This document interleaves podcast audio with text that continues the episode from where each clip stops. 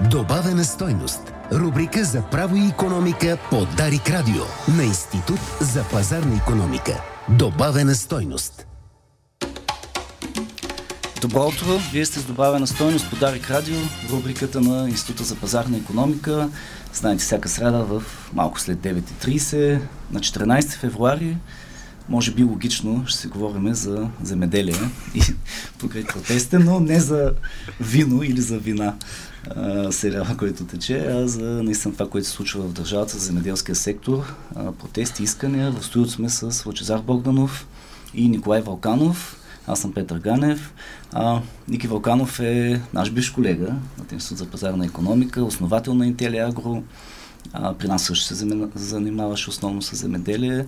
Също изпълнителен директор на Сдружението за модерна търговия, но не в това се качество е тук в момента. Обикновено, когато обсъждаме земеделието, той е човека, до който се допитваме, за това решихме да го поканим пък и като пиш колега. А, ами, Ники, да започнем с тебе. Можеш ли съвсем кратко да...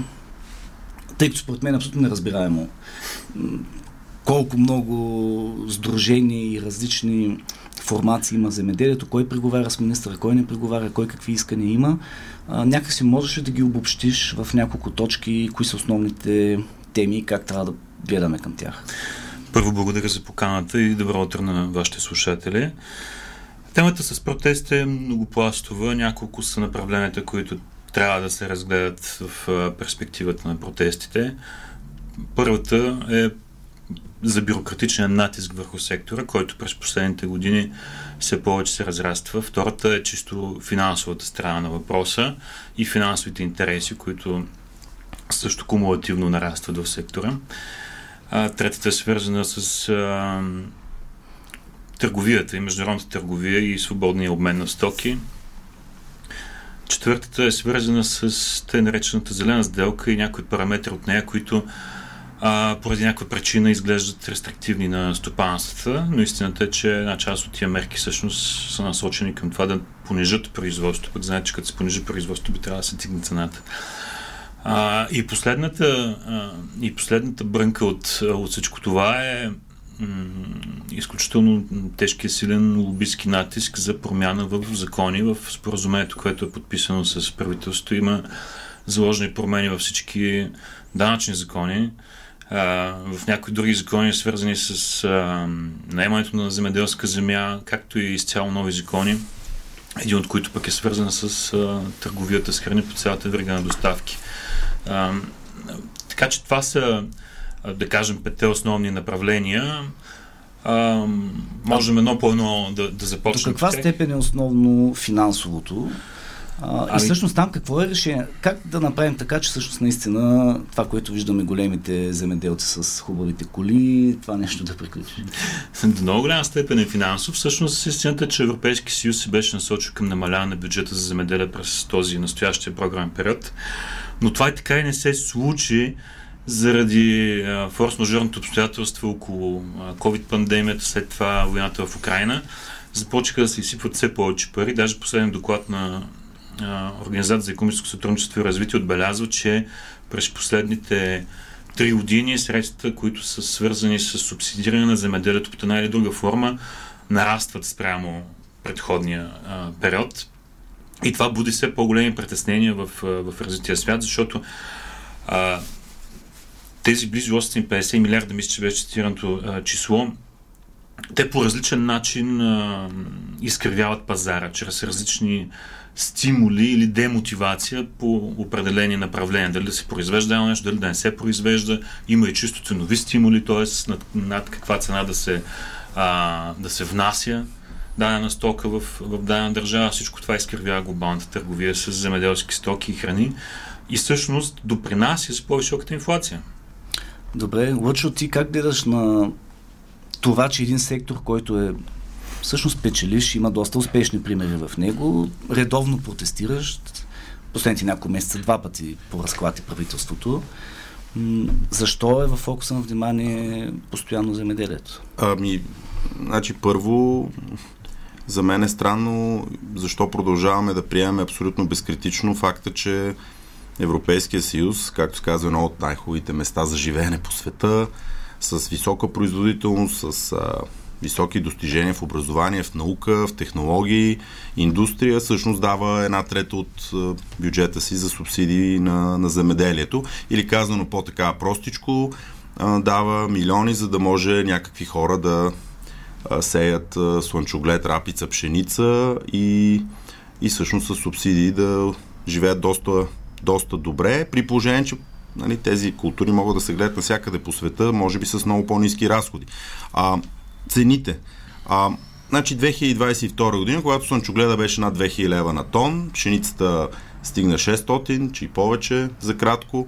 Нали, тогава пак имаше протести. Тогава протеста беше защо торовете са скъпи или дизел е скъп. Сега паднаха и дизела, обаче пък цените на, на готовата а, продукция паднаха, пак има протести. Тоест, очевидно, във всеки момент има, има някаква причина. Тоест, винаги можеш да намериш нещо, което, което не ти е най-изгодното. Нали, най-хубавото би било цените на готовата продукцията да са супер високи, обаче нафтата и, и, и, и торовете пък да са супер ефтини. Това рядко се случва, понякога се случва. В крайна сметка, това е цикличен процес. Ако гледате последните 30, 50, 100, 200 години, ще видите, че цените на сълскостопанските продукти са нагоре-надолу. 20, 30, 40% в рамките на годините. Това трябва всички вече някакси да го приемат и да знаят, има добри години, тогава трупаш, лоши години, тогава си малко на зле. А, някои направиха в добрите години, решиха, че те станат още по-добри, запазиха си продукцията. Всъщност, нека да, да го кажем. Има една група производители, които решиха да на високите цели да не продават 2022 съхраниха тази продукция, обаче цените паднаха. Средно за последната година всички зърнени са 31-2% надолу, слънчогледа е два пъти и половина надолу, устойчиво вече 700 лева слънчогледа няколко месеца, олиото вече 2 лева, беше 7-8 и тези хора загубиха много пари, защото решиха да играят спекуланти на финансовите пазари. Това е точно така. Всъщност, вижда се и в а, официалните данни, официалната статистика за селското стопанство, защото 22 е с рекордни печалби в сектора и успоредно с това с рекордни запаси над милиард и половина непродадена продукция. Тоест, тезата, че спекулативно се задържаха количества и то при най-високите цени, е абсолютно вярна. А, а ако трябва да доразвиеме въпроса до кога и защо това така се получава, много е сбъркана политиката на подпомагане а, и по-голямата част от средствата отиват за, за директни субсидии на производителите на, на единица площ. Това мотивира свърхокрупняването на земеползването. По-големите стават още по-големи. Те имат възможност да инвестират, имат възможност да складират, имат възможност да задържат продукция, да ни реализират на пазара. Това е което видяхме. Разбира се, това а, лошо пазарно решение беше наказано от пазара Проблема е, че сега ще бъде компенсирано с а, средства на дънакоплатата. Това, което казваш за финансиране единица площ, концентрация на средствата, да кажем, че то има някакво решение с таван, който може да бъде смъкнат до 60 000 евро. Мисля, че беше. Тоест, значително от сегашното му ниво. Но ако го смъкнем, въпросът е, а къде тогава отиват парите? Има много начини да се а, играе в рамките на общата политика, грубо казано а, и има възможност по-голямата част от средствата по този начин, които биха били спестени, да бъдат насочени към те наречения втори стълб, инвестиционния стълб. И всъщност, ако се замислим в дългосрочен план, кое е по-изгодно за, а, за нас като общество, за българския данокоплатец, по-изгодно е да се инвестира в а, инфраструктура в селските райони, в пътища, в канализация, в сгради, в напояване, в възможности за складиране на хладилни бази, да кажем, за прасата продукция, плодове и зеленчуци. Тоест, изграждането на една стабилна инфраструктура, която, освен всичко останало, да бъде и насочена към справяне с резките климатични промени, с нарастващите дълги периоди на суша, с управление на водите и така нататък. По този начин, всъщност, в този стълб, между другото, са и мерките за управление на риска, т.е. вместо всяка година даваме ни същи пари на ни същи хора, ние можем да ги даваме тогава, когато наистина има шок, наистина има нужда от тия средства, защото поради някакво катастрофично събитие производителите са изправени пред рязък спад в тяхната продукция или доходи. А, Помня ми се случи, когато коментирахме плана за възстановяване, всъщност там имаше един проект за напояването. Имаше, да. Който той беше, беше махнат. Да, той беше всъщност толкова голям и, и между не е добре комуникиран някакси през годините, не е ясен на обществото, че наистина падна. А, в крайна сметка отпадна от самия план. А, но това, което ти казваш, наистина звучи логично. Ако се намали концентрацията на средства към самите стопани, особено големите, това освобождава ресурс за такъв тип а, инвестиции. А, и инвестиции в самите стопанства, в подобряване производителност. А, моя всъщност въпрос е друг. А, дали всъщност субсидиите не са толкова големи, че всъщност те предопределят изцяло структурата на това, mm. което се произвежда. Защото аз като карам с кола, обичам да пътувам с кола за тия, които ме познават из Европа, въпреки че има ефтини самолети. Нали, защо в Южна Бавария гледам круши и сини сливи и а, ябълки? Защо в Северна Италия гледам също ябълки, праскови? Нали, в България гледаме, т.е. караш в Северна България и не само в Северна, в Южна всъщност, в най-топлите хубави полета и гледаш, да речем, царевица, слънчоглед и, и пшеница. Тоест, това не е ли, няма ли връзка с структурата на подпомагане и изобщо политика в земеделие? Има връзка, разбира се, но тук трябва да отбележим и още два фактора. Единият е, че ние влязохме в един клуб, в който 50 години тази политика е еволюирала, тя е имала едни цели и едни механизми за работа, които се променили през времето. И, и, и, и при това влизаме на едни сравнително разпределени пазари нали, към 2007 година. А, така че всичко това също трябва да се има предвид. Другото, което трябва да се има предвид е, че ние имахме друга структура на земеделието преди влизането на, на България в Европейски съюз. Тя по голяма степен беше обърната към а, част на Европа, към който пазар до преди 89-та година България е била обърната.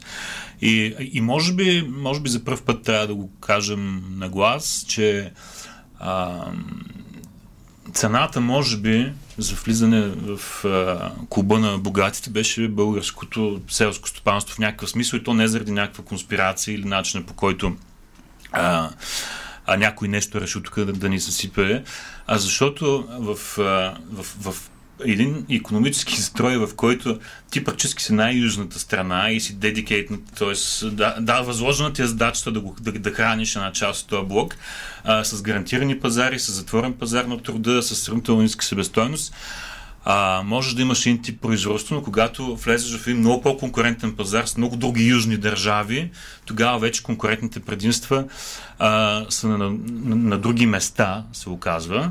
Ти вече не си толкова конкурентен.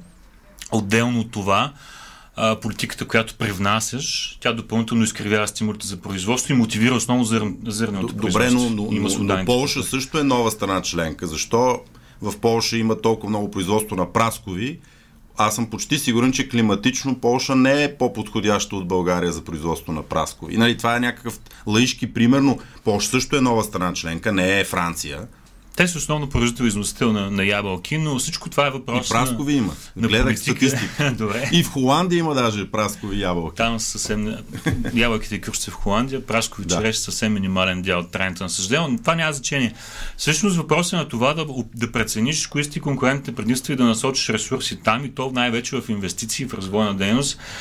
А, защото това е което те прави конкурентоспособен. Ама ние не ги насочваме вече 16 години от 2007. Е. Точно така. Тук винаги принципът е бил дайте да дадем, да дадем на всички, защото натиска уличния е много голям. И ако трябва да се върнем на темата с днешните протести, истината е, че две лобита в момента в земеделието а, се стремят да запазят своето влияние, в това число и... А, Кои са двете всъщност?